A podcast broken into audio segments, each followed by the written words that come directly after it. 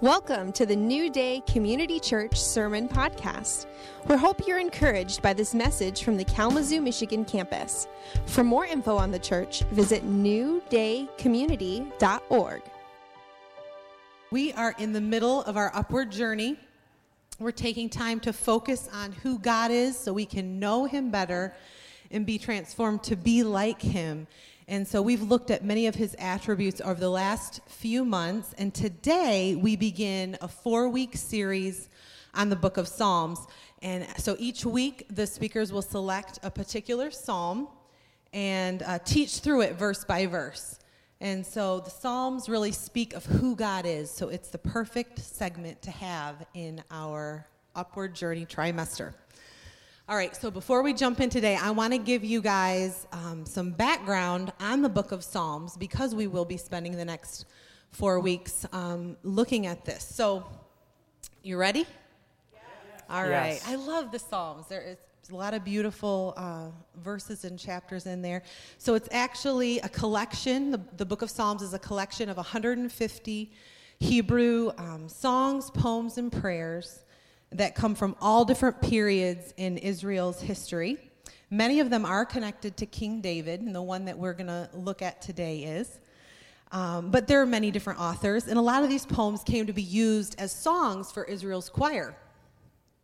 But the Psalms are meant to teach God's people the lifelong practice of prayer as they strive to obey his commands every day the, the poems fall into two big categories either poems of lament or poems of praise.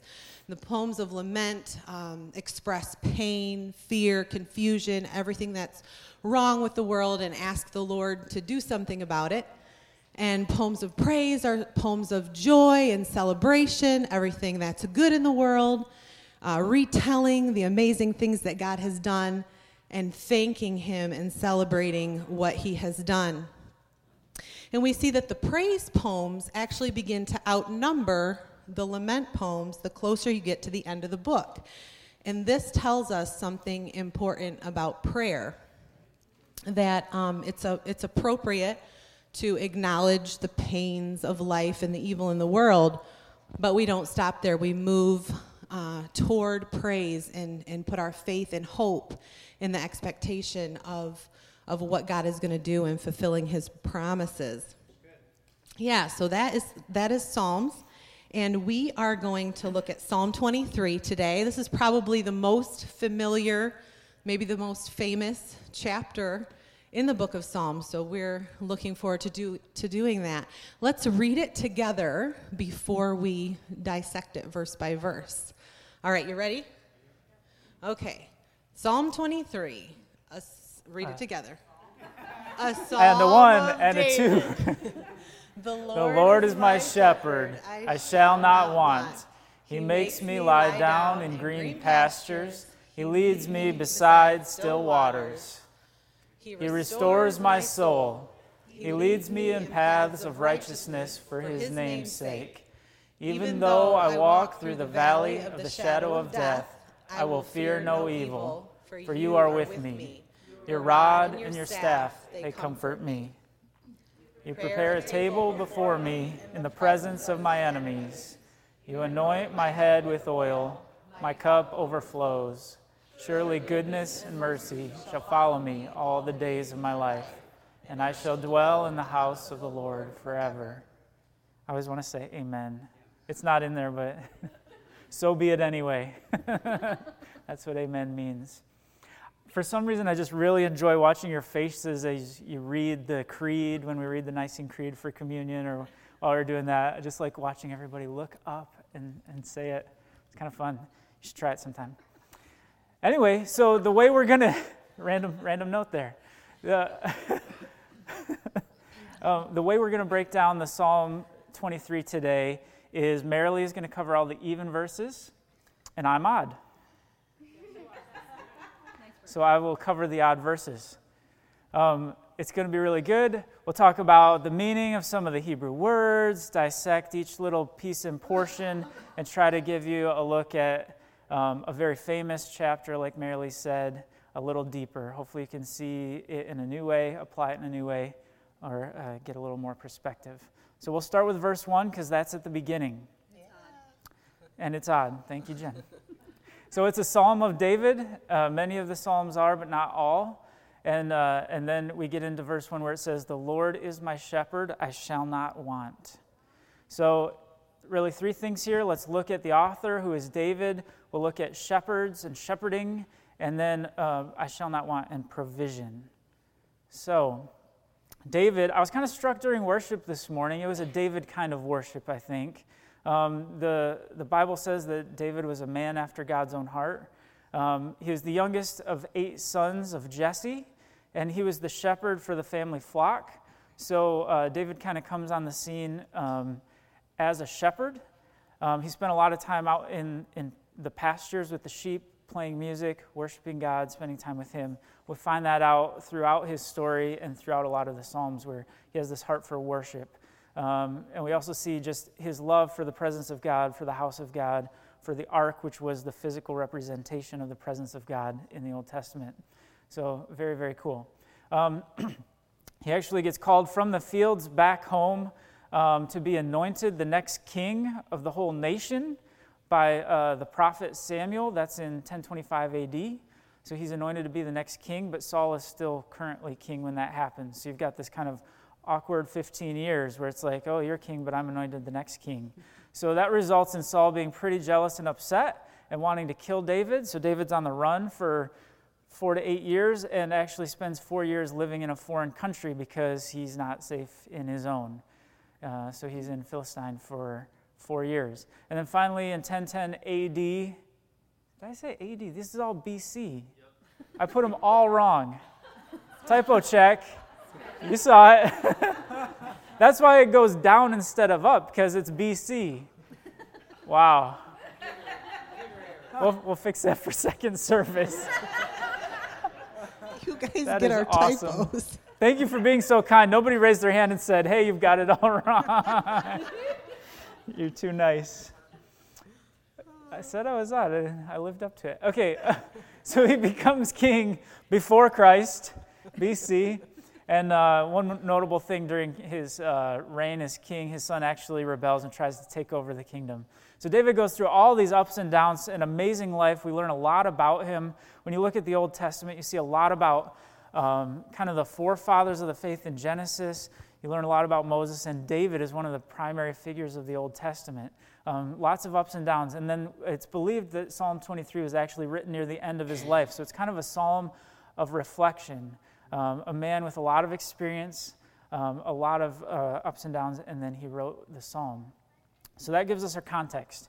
And then he, he was a shepherd, and he starts with, The Lord is my shepherd. So, what in the world did shepherds do in Old Testament times? They took care of sheep. Let's move on. So, what does that mean? You go and get the sheep from the pen in the morning, you lead them out to pasture so they can eat, find water, Bring them all back at the end of the day, hopefully all, right? Not hopefully you don't lose any while you're out. Um, but a shepherd's role is to protect the sheep, get them fed and watered, bring them back. If there's one that's lost, you go and find them and bring them back. It's a very sacrificial job. You're on sheep schedule, sheep clock. You're getting up early, you're taking them out, you're out all day, you come back at night. And in fact, sometimes um, when the you have to go farther to find pasture during dry times of the year, they might have to stay out overnight and be gone a long time. Tough job, important job. Um, Jesus called himself the Good Shepherd.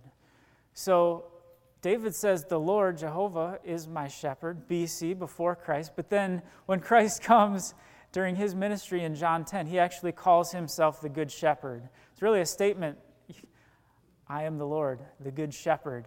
Pretty bold statement. And the fulfillment of what David was writing about. We see it in John 10. He, Jesus says, I came that they may have life and have it abundantly.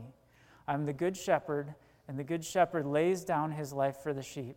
No longer just talking about hard work to, to um, lead and take care of the sheep, but literally, Jesus died on the cross for us. Very, very cool. So the next stanza is um, I shall not want. The Lord is my shepherd, I shall not want. You can also translate this I lack nothing, or I have all I need. And uh, David is saying, When the Lord is my shepherd, he provides for me. And the same word is used frequently throughout the Old Testament to describe the Lord's provision to the nation of Israel when they came up out of Egypt and out of slavery and went through the wilderness for many years before they entered the promised land. Kind of calls to memory how the Lord provided um, uh, leading for his people through the pillar of cloud by day and the pillar of fire by night, how he fed them with manna from heaven, bread that actually fell each day they could go and gather, and water when they were thirsty. Very, very cool. So the Lord is my shepherd, I shall not want. Good verse. All right, verse 2 He makes me lie down in green pastures, He leads me beside still waters. Um, this verse really is just saying that, um, that the Lord, as the Good Shepherd, is going to provide everything that the sheep need, and likewise provide everything that we need um, in our daily lives to provide rest. And that rest um, is a part of the daily routine for the sheep and for us. So, um, he makes me lie down can be translated, he settles me down, um, or he makes me to rest. And so it's like a parent would tuck in a child at night, right? They, they have everything they need to rest. They've had their snack and their water, they're tucked in, they're not afraid. You know, they know that they're safe because their parents are there and um, and then they're able to rest. And it's interesting. The sheep are the same way. You can't actually make sheep sit or lay down uh, like you could a dog, um, but they won't uh, do that on command. They just will lay down when their bellies are full. They've had water, and they um, have a surrounding where they don't feel threatened or scared, where they know they have a devoted shepherd protecting them from any predators, they just will rest. And so, this is a beautiful picture of the way the Father shepherds us. Green pastures. So, the shepherd provides the best eating. The green pastures would be, uh, it's translated the, the new tender grass. So, this is the tasty stuff. He's not going to take them to this dried out, you know, brown, gross area. They're surrounded in abundance um, with all this green grass. He leads me. Um, it, it, was, it was really fun as we studied this and we're learning all these little things about sheep and shepherds. And the more we learned, the more we could see the, these connections. Um, that was really exciting about how the Lord shepherds us. And so hopefully you guys get that. We can communicate that to you this morning. So he leads me. So this portion. Um, would would be referring to the shepherd um, would actually walk ahead of the sheep and play his own unique tune on a pipe or sing his own unique call. And the sheep would know their shepherd's voice and would follow um, and so it's interesting. So they're just primarily attracted, they're tuned in and they're attracted to their shepherd's voice. So it was common at midday for several shepherds to gather together around one pool of water so that the sheep could all drink and rest. Well, then, when one shepherd would decide to leave, all he would have to do is play his call or, or sing his tune, and his sheep would follow and, and the mixed flocks would you know separate and his sheep would follow him. And doesn't this sound like john 10 27 my sheep hear my voice and i know them and they follow me. And so likewise we can hear the father's voice know his voice and follow him in the midst of you know our lives and all the different sounds and all the different things going on. Where we can tune in, we can know what his voice sounds like, and we can follow him in our lives. Yeah, so, and then the last little bit, besides still waters. Okay, I did not know this about sheep either, but apparently they're terrified to drink from any type of moving water. So if there's any little ripples, even if it's shallow, they will not drink from it. So a loving shepherd, knowing this, would actually dig um, short little channels that would lead away from the stream and provide still water for the sheep to drink from. And they kind of single file will wait and just drink from that still water. And so David is just saying, the Lord knows these things and he provides um, what the sheep need. He provides what we need so that we can have rest and refreshment um, in, in everyday life. And even in the midst of, like Bill said, the troubles and the things that David went through, you know, God provided him with these things. And I think sometimes in our lives it can feel like, yeah, there's not really rest for me in this season. Um, that sounds pretty impossible.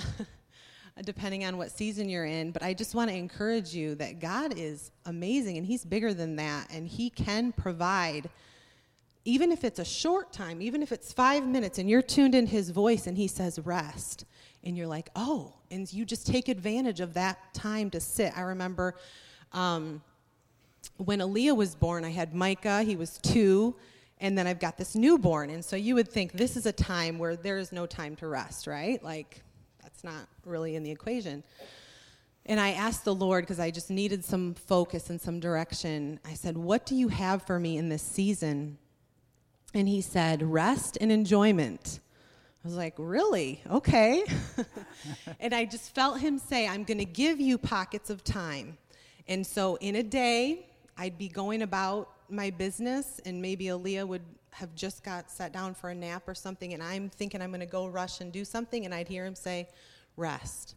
And I'm like, oh, okay. And so I'd take advantage and obey and sit down for five minutes. And it was amazing how he really will provide what we need in, in, in our lives for us. So, so go for it, no matter what season you're in. Mm-hmm. All right, verse 3 He restores my soul, He leads me in paths of righteousness for His name's sake. So, uh, this is kind of two sides of a coin here. This verse talks about lost sheep and found sheep because he restores my soul can also be translated he brings me back, which kind of implies uh, repentance um, and a lost sheep. And then he leads me in paths of righteousness for his namesake. So this is a found sheep being led, like Marilee was talking about, by its shepherd. So, uh, a lot of the study that we did for this morning is from this book. So, I just wanted to show it to you in case you wanted to study a little more about um, shepherds or shepherding or the Good Shepherd. It's a really good book. Kenneth E. Bailey, The Good Shepherd, A Thousand Year Journey from Psalm 23 to the New Testament. So, it covers Psalm 23 and it co- covers eight other passages in the Bible that talks about um, the tradition of the Good Shepherd.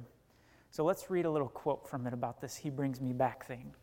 So Bailey said, The translation, He brings me back, makes clear the sheep is lost, and the good shepherd is obliged to go after it, find it, and carry it back. We've lost the image of a lost sheep at the heart of Psalm 23. Restoring this image opens the door to reconnect with the rest of the Good Shepherd, lost sheep biblical stories. So sometimes we can think of He restores my soul only in the context of um, I was hurting or I was down and the Lord picked me up and made me feel better, which is very true. But it's also this thing about a wandered, you know, a wandering lost sheep that the shepherd has to go and find and pick up and carry home. Um, it's kind of interesting when a sheep gets lost, eventually it'll just kind of sit down and, and give up and just wait. And then when it hears that shepherd's call, the shepherd's looking for it, can't find it, and will call as he searches. Um, when the sheep hears it, it'll let out its bleat. Um, I'm trying to prevent, you know, saying any bad puns this morning, but this is the time for one right there. so the lost sheep, when he hears the shepherd's call and is just sitting down and is given up, will actually call back out, and then the shepherd can hear it, come and find it, and the sheep's in this weird mode where it's, it's not really going to be led home, but the shepherd actually will pick it up and carry it home. Kind of like the picture we saw on the cover there. This famous picture somebody did of Jesus with a sheep on his shoulders and a shepherd's crook in his hand. Um, that's kind of how it really goes with lost sheep, I'm told by Bailey. So uh, David had experience with being a lost sheep, right? Uh, we can read about um, the situation where he's king He's on his rooftop. He sees a pretty lady and takes her for his own, even though she's married, and then kills her husband to try to cover up for it. Pretty, uh, pretty rough patch there for David. That's a wandering sheep right there. He's lost in sin at that point. He's actually confronted about it by the prophet Nathan, Um, and he repents and he comes back into right relationship with God. He's truly sorry for what he did and he truly changes his way. Um, and so he experienced this idea of being lost in a spiritual sense, being sought and found by God who sent the prophet, having to repent, return, and then once again be led by his shepherd in paths of righteousness. Um, Jesus draws from this in the parables in Luke 15. Jesus tells three parables, or maybe it's one, retold in three different ways. Um, when he talks about the lost sheep, he says, Who of you having a hundred sheep, when one is lost, won't leave the 99 in the wilderness? Go find the one and, and bring it back. Um, and that shepherd, when he finds the lost sheep, comes home and, and says, Friends, let's celebrate. I found my sheep who's lost. And then the, the lost coin is a woman who loses a coin in the house, lights every lamp to make it as uh, lit up as possible inside the house, sweeps and, and, searches until she finds the coin, and again invites friends to come celebrate having found um, the lost coin. And then the story of the prodigal son is a continuation. The son wants his inheritance, goes and squanders it, and at the end he comes back, and the father goes out to meet him, rejoices, welcomes his son home, and throws a party. Um, so, actually, again in Luke 19, Jesus said, um, about himself, for the Son of Man has come to seek and to save the lost. So he's putting himself in this place of, I'm the good shepherd. I've come to seek those who are lost, to find them, to carry them home. This is my purpose. And the Father and I rejoice when I find one and bring it home. Very, very cool. So then, found sheep are led in paths of righteousness for his namesake. So when we come into right relationship with the Father, then we follow. Um, kind of a side tangent point, an interesting fact. In Matthew, Jesus says, Follow me six times. In Mark and Luke, he says, Follow me four times. In the Gospel of John, he says, Follow me six times. So there's, there's that common theme again from Jesus follow your shepherd, follow the good shepherd when you're in relationship with him. And we see it from David in Psalm 119. He wrote, you know, what it looks like to follow he said, How can a young person stay on the path of purity? By living according to your word. I seek you with all my heart. Do not let me stray from your commands. So, lost sheep, found sheep, following their shepherd in verse 3. All right, verse 4. Even though I walk through the valley of the shadow of death, I will fear no evil, for you are with me, your rod and your staff, they comfort me. So, this verse really acknowledges that you know, David went through very difficult times, and uh, he knows that that's, you know, something that could happen again, even though these happen. Um, and he walks through, right? We're glad that we don't have to take up residence and stay in those places, um, but we walk through them, and the comfort is there that God is with us. And um, so that is, is how we can get through those places. But um, so the valley of the shadow of death, these were actual um, places, and there would have been many of them around where David was shepherding. They were um, steep, narrow gorges where winter streams would cut deep, long crevices in the rock. And there would be stretches of the path where there was no other route around. You had to walk through these valleys of the shadow of death.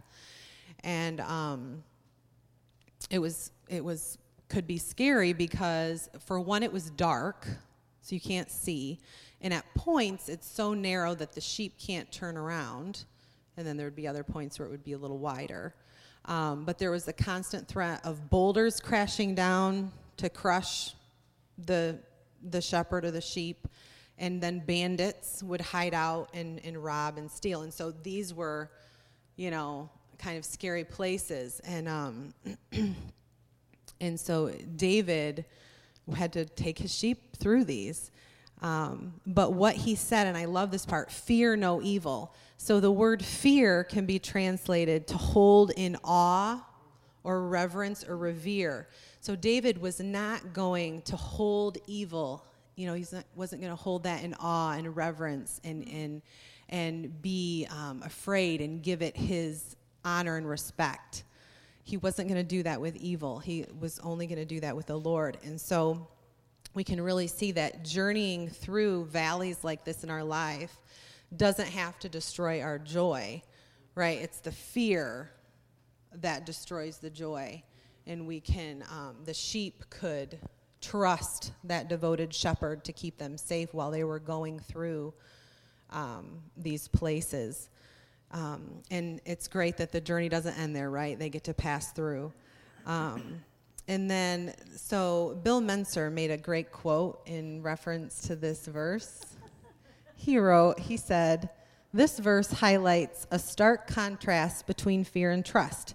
Sheep led by their shepherd have the choice to focus on the fear of the unknown or place their trust in the shepherd and his ability to care for them, whatever may come. Very, very well done. I had to yeah. share that. No book cover to show you on that one. um, and then the next phrase is actually the key point of the psalm For you are with me.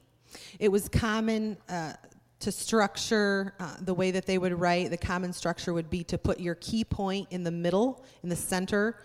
Um, and the stunning statement he changes instead of referring to God as He, he then says, You, for you are with me. And so we see that phrase is like the climax of the of the chapter, for you are with me. And and really, this is the main point of the whole Bible God with us. Emmanuel, Jesus came. Emmanuel means God with us. And so we have this truth being communicated to us that we have a God who is near, who is with us. And this is so important. The sheep would need a shepherd who is with them because they have no natural defenses. They don't have claws or sharp teeth. They can't run speedy fast. They can do a little headbutting, but that's about it. And so they need this uh, shepherd to care for them, to be with them. Okay, your rod, next slide. Oops. Your rod and your staff. Okay, so um, these would have been the two main tools, instruments that the um, shepherd would have. They, David, it was common also for shepherds to have a slingshot obviously, a sling, not a slingshot, a sling. Um, and obviously, David was good with that as well. But this verse doesn't mention the sling. So, your rod and your staff. This is so cool. So, the rod is actually a masculine noun, and the staff is a feminine noun.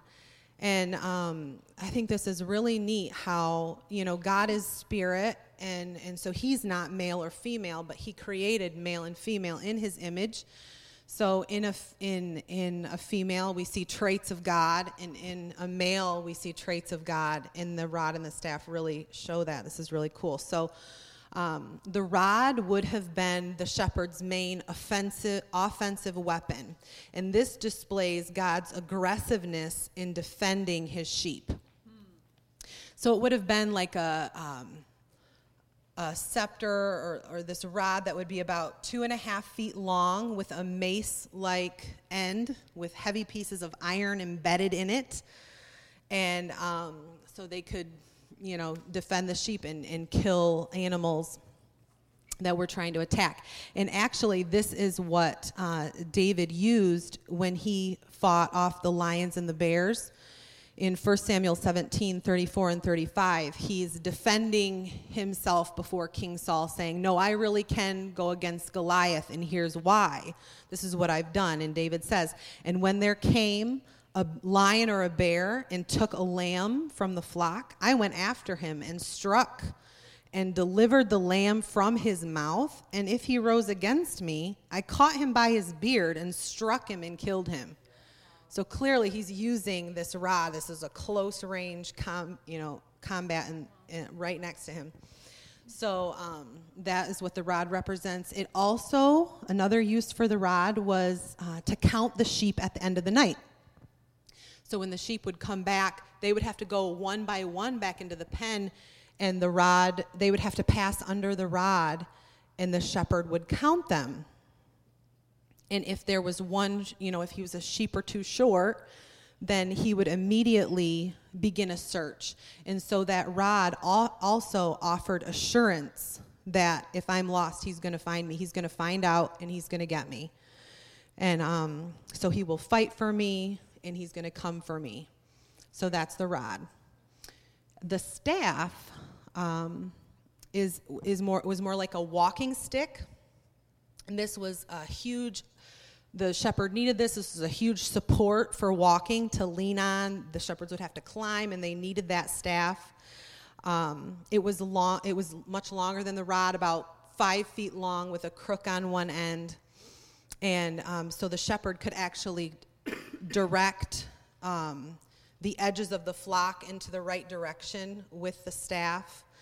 Um, also, if a sheep or a lamb were to fall into a deep crevice or into a stream, the shepherd could um, could hook the lamb by the leg or the shoulder and gently pull it back out onto the path um, so it could rescue. So the, the staff really represents God's nurture and his caring for the sheep and his um, as he leads them in daily, you know, the daily search of food and water and rest. Um, so this is the kind of that gentle guidance of the staff. And so um, David says that last phrase, they comfort me. So the sight of these two instruments, the rod and the staff, would have been a comfort to the sheep, knowing that they have the protection of the rod and the gentle guidance of the staff. Verse 5. It's good. I don't know if you, if you feel slightly cold in the sanctuary this morning, I recommend a wool sweater. All right, verse 5. You prepare a table before me in the presence of my enemies. You anoint my head with oil, my cup overflows. So, uh, three things here a celebration feast, oil, and a cup. So, um, we already talked about this, uh, but I'll bring it back up. So, um, we've been lost sheep, we've been found, carried back, led by the shepherd rod and staff comforting. We've been through the valley of the shadow of death. And so the culmination is the celebration feast. Hey, we did it. This is amazing. You came and found me. You're awesome. And, and the Father and Jesus um, rejoicing over the lost sheep, the lost coin, the, the prodigal son in the parables in um, Luke 15. So, very, very common in Middle Eastern culture to, um, to have a big feast for weddings, big occasions. You invite everybody um, and celebrate. So, oil has two things that we see in the Bible. One is like perfumed oil to honor a guest. So, an example of this you can find, I think it was Luke 7, where Jesus is invited to the house of Simon the Pharisee, and he says, Oh, when I came, you didn't offer me any water to wash my feet, and you didn't anoint my head with oil. But this woman who is a sinner um, washed my feet with her tears and had, you know, and um, um, anointed me with the perfumed oil. So this was a common thing in Middle Eastern culture. That's just one example of it, but it, it's all through the Old Testament as well, where um, you offer that to an honored guest. It's a way to honor them, to show them that they're important. And so the Lord, my shepherd, at the celebration feast is offering me this, this honor by giving me the oil. The other use for oil that we see in the Bible is anointing oil, used for granting an office. So um, doesn't mean like the corner office, like with the window seat. It means like a position. So in Leviticus 8, uh, Moses anoints Aaron to be priest and actually initiates the whole priesthood that we see for the whole rest of the Old Testament. But it all starts with uh, Aaron and his sons being washed with water and anointed with oil to take that job and that role. And then David, remember, at the start of, of all of the king's stuff, he was anointed by the prophet Samuel with oil, and, and he said, You're going to be the next king. Um, so he was anointed to take the office of king, even though he didn't get to actually take it for 15 years. So it's like David saying, Lord, I'm your honored guest, and I'm anointed by you. This is amazing. What a celebration. Um, what, what honor and blessing you're heaping on me. And then my cup overflows. So, um, overflows is actually abundance. That word means abundance as well. So, it's like saying, God, I can't, I can't contain all of your provision, I can't contain all of your blessing.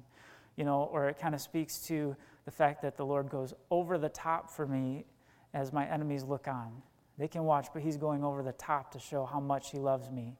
Um, and again, with the Middle Eastern culture thing, it was kind of like, um, Like the comparison to our world is if, if you're rich and wealthy and you want to show off, you buy a Lamborghini and a big mansion, and people see it, you know, drive by, see your house with the gate, and look with their binoculars way up the driveway at your Lamborghini, and they're really impressed, right?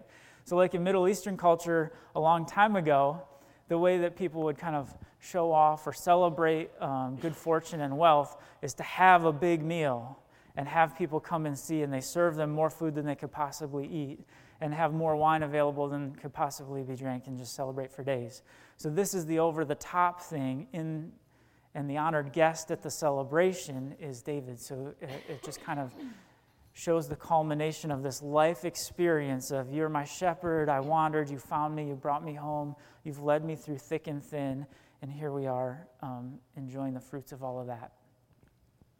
Which brings us to our final the verse. last verse, verse 6. Surely goodness and mercy shall follow me all the days of my life, and I shall dwell in the house of the Lord forever. So um, at the end of the day, the shepherd would often follow behind the sheep on the way home because unless a sheep was lost, if, if they were kind of in the direction, they knew how to get home. In the morning, they wouldn't necessarily know where they're going out for the day, but they knew how to get home. And so the shepherd would often follow behind and be a rear guard for the sheep. So instead of you know, bears or lions following behind in danger, you know, looking to pick off any young lambs or any stragglers. It's the shepherd who follows behind with goodness and mercy. And that is what follows behind and surrounds us and, and here the sheep. So, so goodness uh, can be translated prosperity this is, you know, a lot of what Bill just talked about in verse 5 happiness, kindness. That is what is surrounding us as we go. And then mercy can be translated um, faithfulness, obligation, this, this covenant, devotion, faithfulness to the, sheep, to the sheep. And then also favor, love, and um, undeserved mercy. And so these are the things that are following the sheep. And then dwell in the house of the Lord forever. And so this is just David kind of closing this, this poem with his um, devotion that, you know, I want to be in your presence. I want to abide and remain where you dwell, Lord, and all, for all the lengths of my days, forever. And we know that David just loved the presence of the Lord. And so um, he's just uh, confessing to the Lord that that is, that is his heart's desire for the rest of his life. So, in, in response to this chapter and in conclusion, um, I hope that, you know, as, as we've talked through what the Good Shepherd is and what God is really like as He shepherds us, our hope is that um, with that knowledge that it would go deep and it would actually draw you toward the lord um, into deeper intimacy. You know if you have this picture of the rod and the staff being something that the shepherd would club the sheep over the head with or something you know that is going to keep you distant. And um, but when you know the truth of, of the way the Lord cares for us and the way He leads you, um, you're, you're going to be drawn into Him. And we sang this morning during worship, I want to know your heart. I want to know your heart. And David was a man after God's own heart, and he knew God's heart. And so I think, you know, in writing this, he wanted people to know this is really what God's like and come near, come close. If you're lost, he can he wants to find you and bring you in and care for you. Um, if you're in need of rest he can provide that for you. He provides all of our needs and celebrates with abundance in our lives. So hopefully this was a blessing to you as we're looking at who god is in this series. So let's stand and close in prayer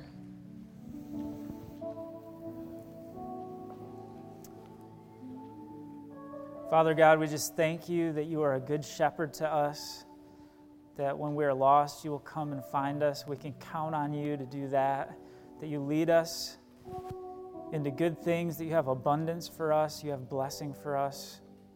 And even when times are hard, we have all we need, God. We just put our faith and trust in you in those words.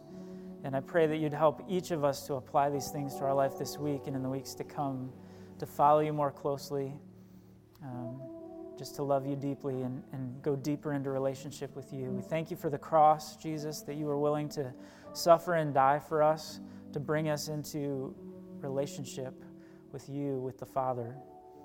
We love you so much. In Jesus' name, amen.